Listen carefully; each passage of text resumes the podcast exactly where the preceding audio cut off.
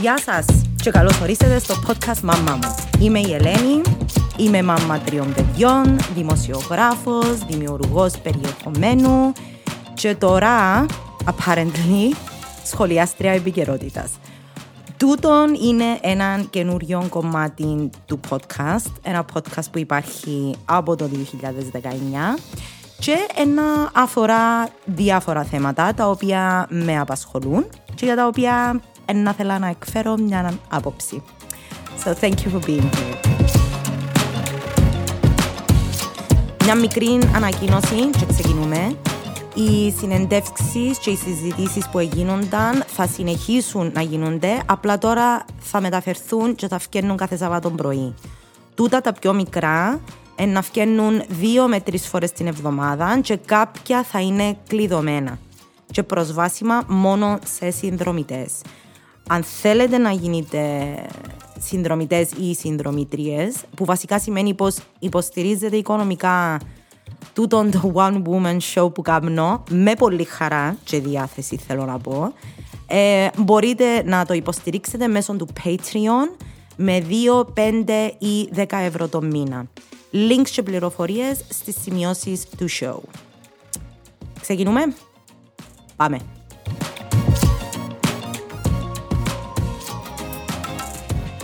Έχει μία εβδομάδα και που προσπαθώ να βρω τα λόγια και τις λέξεις που να με κάνουν να νιώσω άνετα, να μιλήσω για τη σφαγή χιλιάδων ανθρώπων.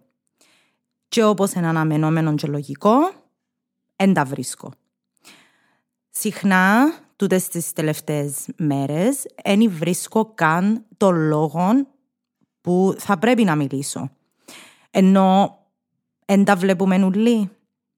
Τα βίντεο, τις φωτογραφίες, την ομή πραγματικότητα του πολέμου, γιατί πρέπει να μιλήσω εγώ ειδικά, τι διαφορά είναι να κάνει. Ο εγκέφαλος μου κυριολεκτικά μπλοκάρει στην ιδέα πως σίλια και μωρά εμπεθαμένα, σκοτωμένα που όπλα και φρίκι δημιουργημένοι που ανθρώπους. Πώς να επεξεργαστεί το μυαλό μου βίντεο με μάνες να αποχαιρετούν τα βρέφη τους, τα μωρά τους, πώς να μιλήσω για ανθρώπους που χαίρονται με το χαμόν παιδιών και αμάχων. Προχτές, μάλλον εχθές, κάποιος έστειλε μου μήνυμα στο Instagram και μες το μήνυμα εξέφραζε την απογοήτευση με μένα επειδή apparently παραμένω σιωπηλή στα social για το τι συμβαίνει. Καταρχάς είναι τελειά αλήθεια τούτο. Αν ακούσετε το podcast που έφυγε το Σαββάτο, τότε ξέρετε ότι δεν έμεινα αμέτωχη. Έκανα ένα podcast πάνω στο θέμα με ένα focus πάνω στην παραπληροφορήση που επικρατεί. Αντί στο να πιάσω μια πλευρά και να την υποστηρίξω και να κάνω attack της άλλης πλευράς. Έχει χειρότερη παραπληροφόρηση παρά το θάνατο χιλιάδων αμάχων ανάμεσα τους και μωρά. Of course not. αλλά νιώθω πως στοχοποιώντας την παραπληροφόρηση ως ένα τεράστιο πρόβλημα που έχουμε να αντιμετωπίσουμε και ως κάτι που πρέπει να αντιμετωπιστεί, γιατί είναι και τούτον επικίνδυνο in its own way, μπορώ να δημιουργήσω μια αλλαγή, έστω και μικρή. Δηλαδή, τα 100-500 χιλιά άτομα που ακούν το podcast μου μπορούν να κοντοσταθούν για ένα λεπτό και να σκεφτούν αν τούτο που ακούν ή διαβάζουν έχει κάποια έγκυρη βάση. Μπορώ να τους οθήσω στο να σκεφτούν δύο φορές πριν να κάνουν reshare και να διαμορφώσουν άποψη για τη μία ή την άλλη πλευρά. Ναι, τούτο μπορώ να το κάνω. Αλλά και τούτο με τη μια και την άλλη πλευρά έχει σημασία. Ε, να προσπαθήσω να το εξηγήσω όσο μπορώ καλύτερα με το, που το δικό μου perspective. Σαν μάνα, σαν γυναίκα, σαν μέλος της ανθρώπινης φυλής, οι πλευρές έχουν σημασία, ναι. Επειδή η ψυχή μου, το ένστιχτο μου και εκείνο που νιώθω για τις μάνες και κάτω, λαλεί μου πως έχει έναν μεγάλο μπουλί, βασικά, που τα βάλει με τους πιο αδυνάτους του. Και πραγματικά μισώ τον. Σαν δημόσιο πρόσωπο, σαν podcaster, σαν άνθρωπος που συνήθως έχω άποψη, δεν νομίζω ότι έχει σημασία. Που πλευράς ενημέρωσης, ναι, ίσως, αλλά δεν θα καταφέρω. Δεν θα καταφέρω να αλλάξω κάτι με το να δημοσιεύσω stories όπου καταδικάζω τον Νετανιάχου και τη συνοπαρτσιά του και τη Χαμάς για το θάνατο τόσων Ισραηλινών όσο και Παλαιστίνιων. Δεν θα κάνει καμιά απολύτως διαφορά. Είναι content του το πράγμα. Είναι θέμα άποψης. Δεν θα μάθετε κάτι καινούριο που μένα. Ε, κάτι το οποίο εν αναπαράχθηκε χίλιες φορές από ανθρώπους που ούτε εκείνοι είναι ειδικοί στο θέμα και απλά μεταφέρουν πληροφορίε που τη μια πλατφόρμα στην άλλη και έχουν και τι δικέ του προκαταλήψει. Για μένα η προκατάληψη του τη στιγμή είναι ότι πεθανίσκουν μωρά και αθώοι άνθρωποι. Και δεν έχω όρεξη να δημιουργώ stories γύρω από το θέμα, ειδικά από τη στιγμή που τσίνα τα stories και τσίνη η άποψη είναι βασισμένη είτε πάνω σε μια παραπληροφόρηση είτε σε μια κυριολεκτικά μισοδότσι γνώση του θέματος. Τσίνο που ξέρω σίγουρα και νομίζω να συμφωνήσετε μαζί μου, είτε συμφωνείτε με το δικαίωμα του Ισραήλ να μυθεί, προσωπικά ε, συμφωνώ, ειδικά με τον τρόπο που το έκαναν, είτε συμφωνείτε με το δικαίωμα της Χαμάς να επιτεθεί, καταλαβαίνω πως η καταπίεση μπορεί να δημιουργήσει πρόσφορο έδαφος στο να γίνει κάτι τέτοιο, αλλά ούτε με την επίθεση γίνει συμφωνώ. Τσίνο νομίζω που μπορούμε να συμφωνήσουμε όλοι είναι πως τόσο ο πόλεμος πρέπει να σταματήσει τώρα ανεξάρτητα από την ιστορία 75 και χρονών και χρησιμοποιώ το ανεξάρτητα γιατί δεν έχω άλλη λέξη να βάλω για με. Ανεξάρτητα από το ποιος έχει δικαίωμα και ποιος δεν έχει, ανεξάρτητα από τα συναισθήματα εμένα και εσένα που καθούμαστε στην άνεση του καναπέ μας με τρεχούμενο νερό, ρεύμα και φαΐ μες στα ψυγεία μας, ανεξάρτητα από τούτα ούλα, πρέπει να σταματήσει τώρα το πράγμα τούτον το πράγμα πρέπει να πετούμε. Να σταματήσει τώρα η σφαγή χιλιάδων αθώων ανθρώπων και κυρίως παιδιών. Καταλαβαίνω σε έναν βαθμό την απέτηση τέλο πάντων που μπορεί να έχουν κάποιοι από άτομα που έχουν πλατφόρμα ε, και ένα δημόσιο online χώρο στο οποίο συζητούν κάποια σοβαρά θέματα.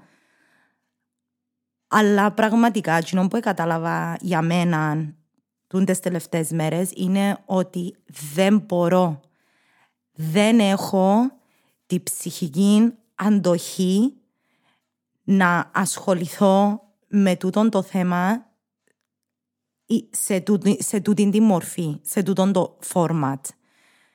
Θαυμάζω και παρακολουθώ όλους τους υπόλοιπους που κάνουν παρόμοια δουλειά με μένα και I'm cheering for them και όλες τις πληροφορίες και τις γνώσεις που διούν in one way or another αλλά προσωπικά για μένα σαν μάνα δεν μπορώ να μιλήσω χωρίς συναισθηματισμούς για τούτον το οποίο βλέπω. Δεν μπορώ να το βλέπω και να επιρρύπτω ευθύνες στη μια πλευρά ή στην άλλη.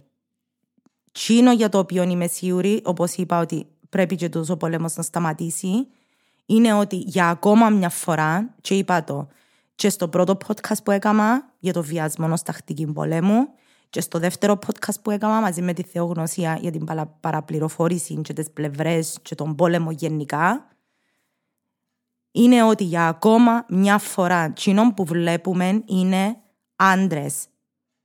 Άντρες σε θέσεις εξουσίας να σκοτώνουν, να είναι υπεύθυνοι για τούτον το συλλογικό τραύμα που περνούμε όλοι και τα κυριολεκτικά τραύματα που προκαλούν σε αθώους.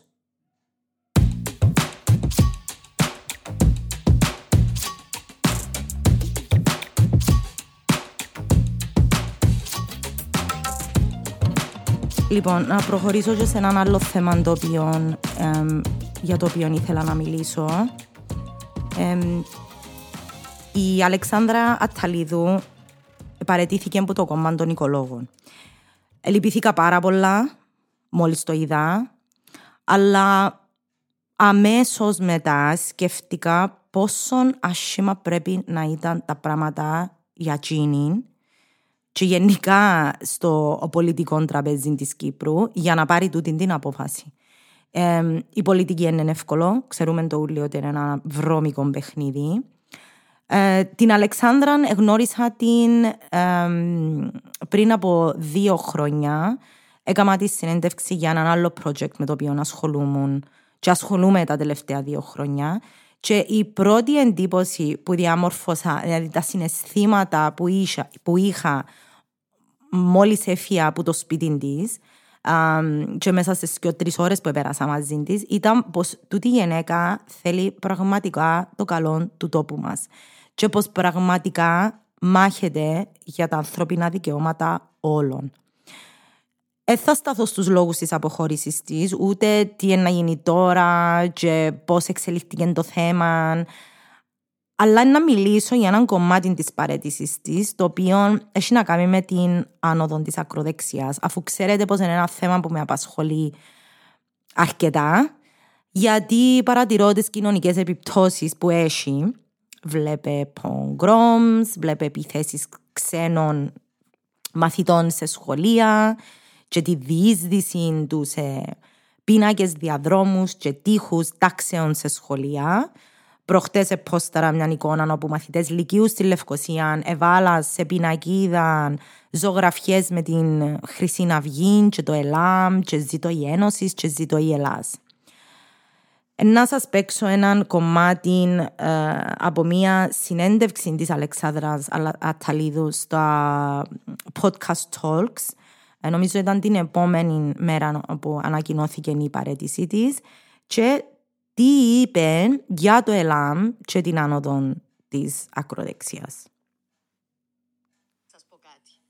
Εγώ έχω μια εμπειρία δύο χρόνια στην Βουλή ε, που βλέπω με απελπισία, πρέπει να σας πω και αγωνία, την κανονικοποίηση της ακροδεξιάς ατζέντας. Και γι' αυτόν θεωρώ υπεύθυνα όλα τα κόμματα, όλα τα κόμματα πλην του ΑΚΕΛ. Και πρέπει να σας πω γιατί θεωρώ αυτό το πράγμα επικίνδυνο. Ε, η, η άποψη ότι εγώ φτάνει να είναι μια καλή πρόταση, δεν με πειράζει να συνεργαστώ με το ΕΛΑΜ, θεωρώ ότι είναι απαλλάσσει την ακροδεξιά και την κανονικοποιεί και τη βάζει μέσα στο πολιτικό παιχνίδι. Η ακροδεξιά παντού αυτόν κάνει.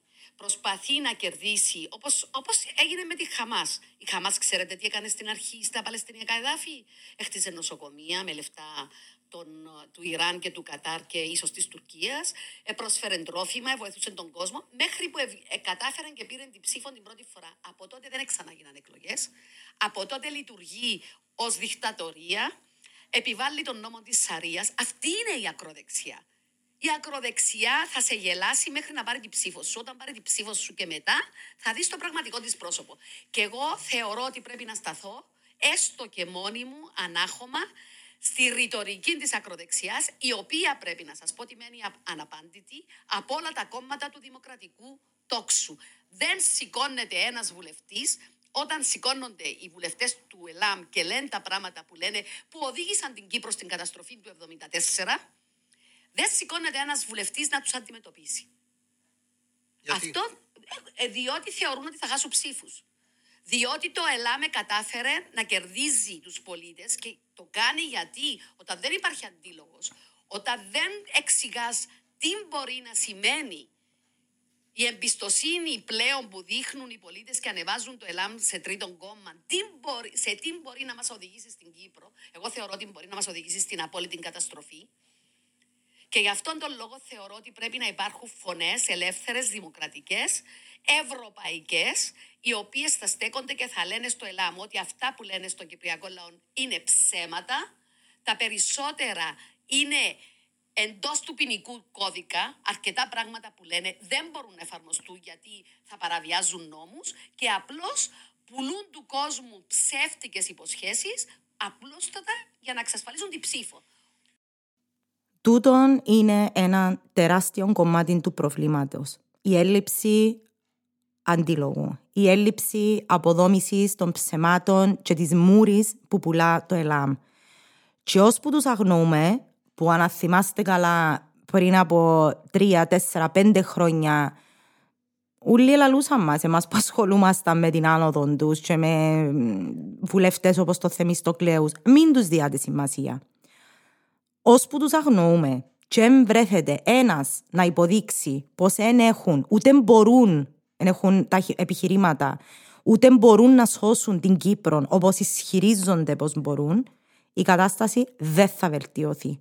Και φοβούμε πως τα εύπλαστα, ανώριμα θέλετε, και δίχως κριτική μυαλά των παιδιών μας, θα συνεχίσουν να μολύνονται από τον, τον οχετό ρατσισμού και διακρίσεων.